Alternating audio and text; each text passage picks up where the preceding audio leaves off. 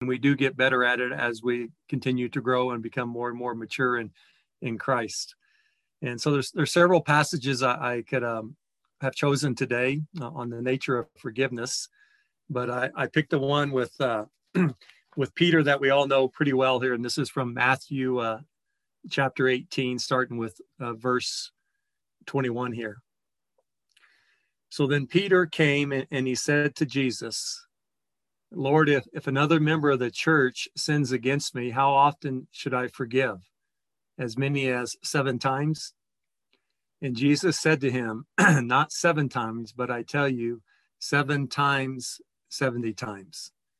And this is the, the word of God for um, each and every one of us here today. Uh, amen. And just great words to, to live by on uh, how often we should forgive. And this applies whether we're avid about God and following Christ or not. We, um, if we want to survive and live well, we certainly need to to forgive and to be gentle with ourselves and others as we uh, struggle with with that as well. So as we take some time just to to pray and to reflect on the nature of forgiveness, uh, I just wanted to ask the question: Is what is forgiveness? You know, there's lots of different definitions for it. And why do we struggle to forgive? So, so what is forgiveness? How do you um, wrap your mind or your heart around that? And uh, why do we often struggle to forgive? So let's take a, just a, a few moments here to pray and to reflect on that. Let us pray. Well, uh, just asking all of you, uh, like I say, there's lots of different parts uh, to forgiveness. Um, so, what is forgiveness, and uh, why do we uh, struggle quite often to forgive? So, any uh, thoughts or comments on that? um, thank you for all your your comments, and um, yeah, forgiveness is just such a beautiful thing, and uh, it's a, a very powerful word. It's life giving. It's healing and it's it's the way that we can move forward not only as in, as individuals but as a community and as a nation. And now in um, in his book he talks about how we need solitude. We need that one-on-one time with god. And from solitude we move into community because we need uh, people. We need uh, people that can love and, and care for us and support us. And, and we need to do that uh, with others as well because we are created for relationship. And in any relationship or any community that we are a part of and we start relying on one another and it's kind of a paradox because then we start expecting more from one another. And then quite often those expectations aren't met and that's when we tend to get resentful where people resent us because we can no longer meet their expectations as well. And that's where the healing and the, the forgiveness takes place, needs to take place, I should say. and I was very fortunate when I was growing up. I remember my my parents were, were pretty well there all the time, just at every parent teacher conference, the games, uh, things that were part that I was a part of in the school, they were there. And I could count on them being there. But could they meet all of my needs there? And I can remember um, just a week ago, matter of fact, I, I was um, outside the church and a, a kid came by. And I was just talking to him about his school year and the activities he was a part of, and he's playing a few sports. And uh, so we had this really great conversation. And he, and he said, uh, he says, Craig, he goes, I get a, a couple tickets to all the games this year. He says, Do you want them? And he goes, I don't know who I can possibly give these tickets to. He didn't know who to give them to, that who would show up. And my heart just broke for him that he couldn't think of two people to give those tickets to.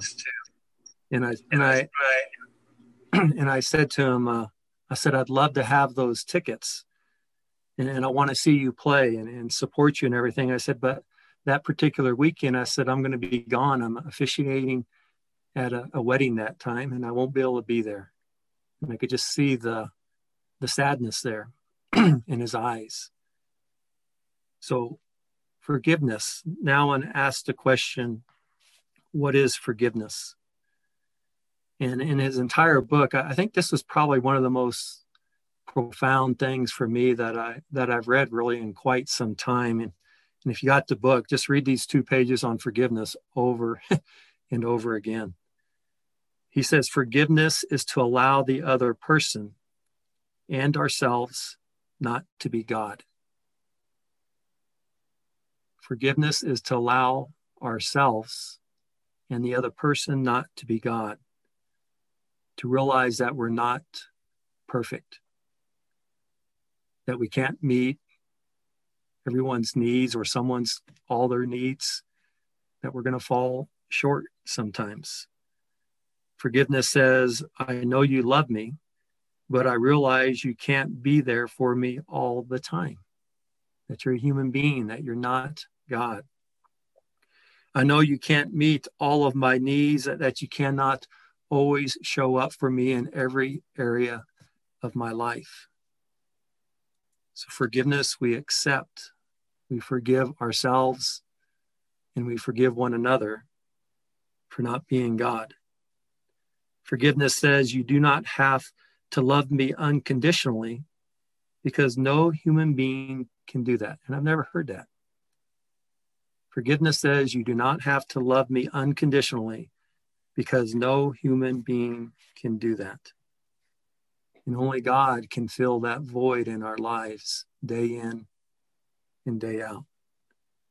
We have to forgive people and ourselves for not being perfect.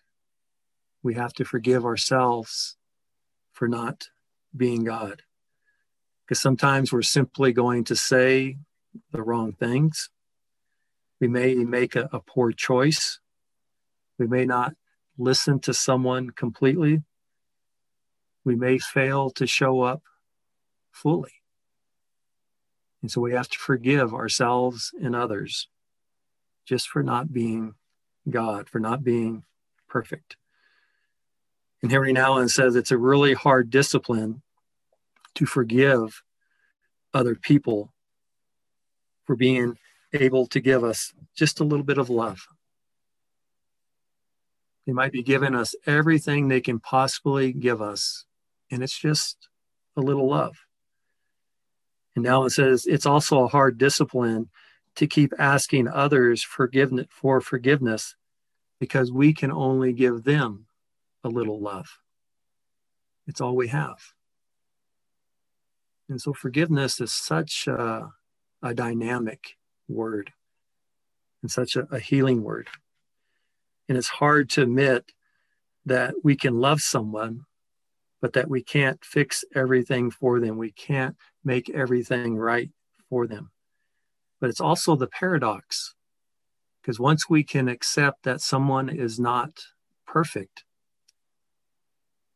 and we can let that go, that they're not perfect, then we're able to fully receive the gifts that they do offer.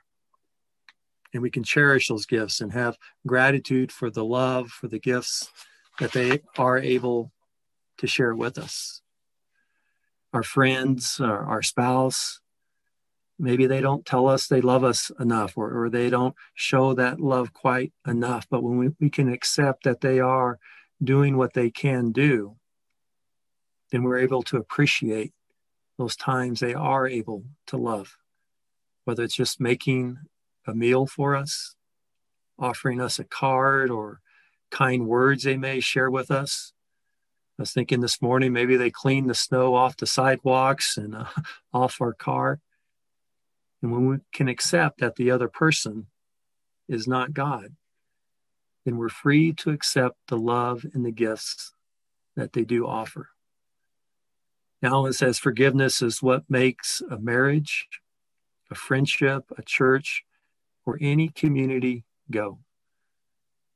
And that our communities and relationships cannot continue and be healthy without that gift or that discipline of forgiveness. So I'd like to ask all of all of us as well as myself here today is forgiveness a discipline that we practice? Are we making a commitment to practice forgiveness? Is it a priority in our lives and in our community? Is forgiveness part of our national narrative? How often do we hear that in our narrative? The need to forgive. And so Peter, he asked Jesus, and I'll just paraphrase his words here. If I get offended, I go, I get offended quite a bit, Jesus. How many times should I forgive someone? Two, three, four, seven times, Jesus? That's pretty good, don't you think? And Jesus responds, not seven times, Peter, but seven times 70. And as Bob was saying, that's really not enough. What he's saying is it's infinity. we just continue to forgive again and again and again. It's an ongoing process. Forgiveness is what Jesus does. The disciples, including Peter and the thief on the cross, the younger son and the elder son, the woman at the well, the disciples are continually just fighting with each other about who's the best and who does Jesus love the most. And Jesus just continues to forgive, to let go. And also should mention that when we forgive, it doesn't mean we excuse or, or we're no longer accountable, but we let go of the pain, the anger, and we let the wound heal. And why does Jesus forgive? Why do we need to forgive? And Rohr says forgiveness is the only way to free ourselves from the entrapment of the past. Some of you mentioned we just get into this cycle of revenge and needing to be right and violence. It's the only way we can get out of that cycle is to forgive. Without forgiveness, we just keep repeating the same patterns, the same illusions, and the same half truths.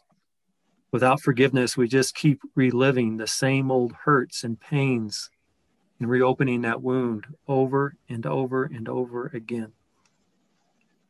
And I know uh, Jennifer and I, uh, when we get into some heated discussions, we might be talking about, and we've done this many times, we might be talking about something like cleaning the house and who's supposed to do what. And before we know it, we're talking about something and arguing about something that happened 25 years ago. Why? because we haven't forgiven one another. We haven't forgiven ourselves. We haven't let go of that wrong. And we just repeat, in some ways, the same argument over and over again. And it's part of that maturation process of learning to forgive. To forgive is to let go and to let God, to trust God to let go of our pain, the need to be right. To forgive is to let that wound that cannot heal, to let it heal. And it takes time. And we need uh, forgiveness on an individual level, and we need it on a national, global, and cosmic level as well. I actually think when we look at the divisions in our country, we need a truth and reconciling commission. because we can't just talk about unity without going through forgiveness. And we need to have an honest conversation about what we have done well. We need to have honest conversations about race and, and this hatred and white supremacy. We need to talk about these things and own it. And then we need to have that truth and forgiveness and reconciliation. Rohr says nothing new happens without forgiveness. We can't go forward. We can't let go. Nothing new happens without forgiveness. We just keep repeating these old patterns and we stay in that continuous cycle of, of revenge. And Desmond Tutu, I would consider him a one of these gurus on forgiveness growing up in South Africa and being so part of the, the healing, uh, of the ongoing healing, I should say, of the nation. with the sins of, of uh, systemic racism and apartheid. And so he speaks from experience, someone who, who lives it. And Tutu says, forgiveness is nothing less than the way that we heal the world. Forgiveness is nothing less than the way we heal the world. We heal the world by healing each other in every one of our hearts.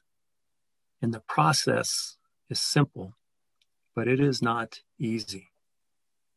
And it takes a lot of time to forgive and to be healed from our, our wounds, the ones we have perpetuated, and the sins that have been committed against us as well.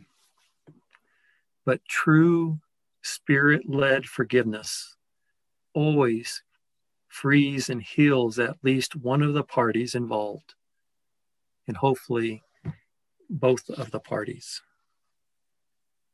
So, where should we start? Where should we start with all the forgiveness in our worlds that needs to take place? I think it's important that we acknowledge our, our pain and our resentments and maybe write it down on a sheet of paper or maybe speak it out loud in a prayer. And I would suggest that we start with ourselves and, and instead of maybe starting off with a, a 10, that might take several years, maybe start with a two or three on those scales of things, of offenses that we have, the resentments we have. Start with something a little bit easier and just let those things fall by the wayside. Let go and let God. Forgiveness is simple, but it is not easy. But it does heal us and liberates us. It sets us free. We forgive ourselves and others for not being perfect, for not being God. It frees us from the past and it allows our, communities to heal and also to flourish. So, my prayer for, for myself and all of us here today is that we may learn to forgive as Christ forgives us. And it truly is the answer, it is the way forward. Amen.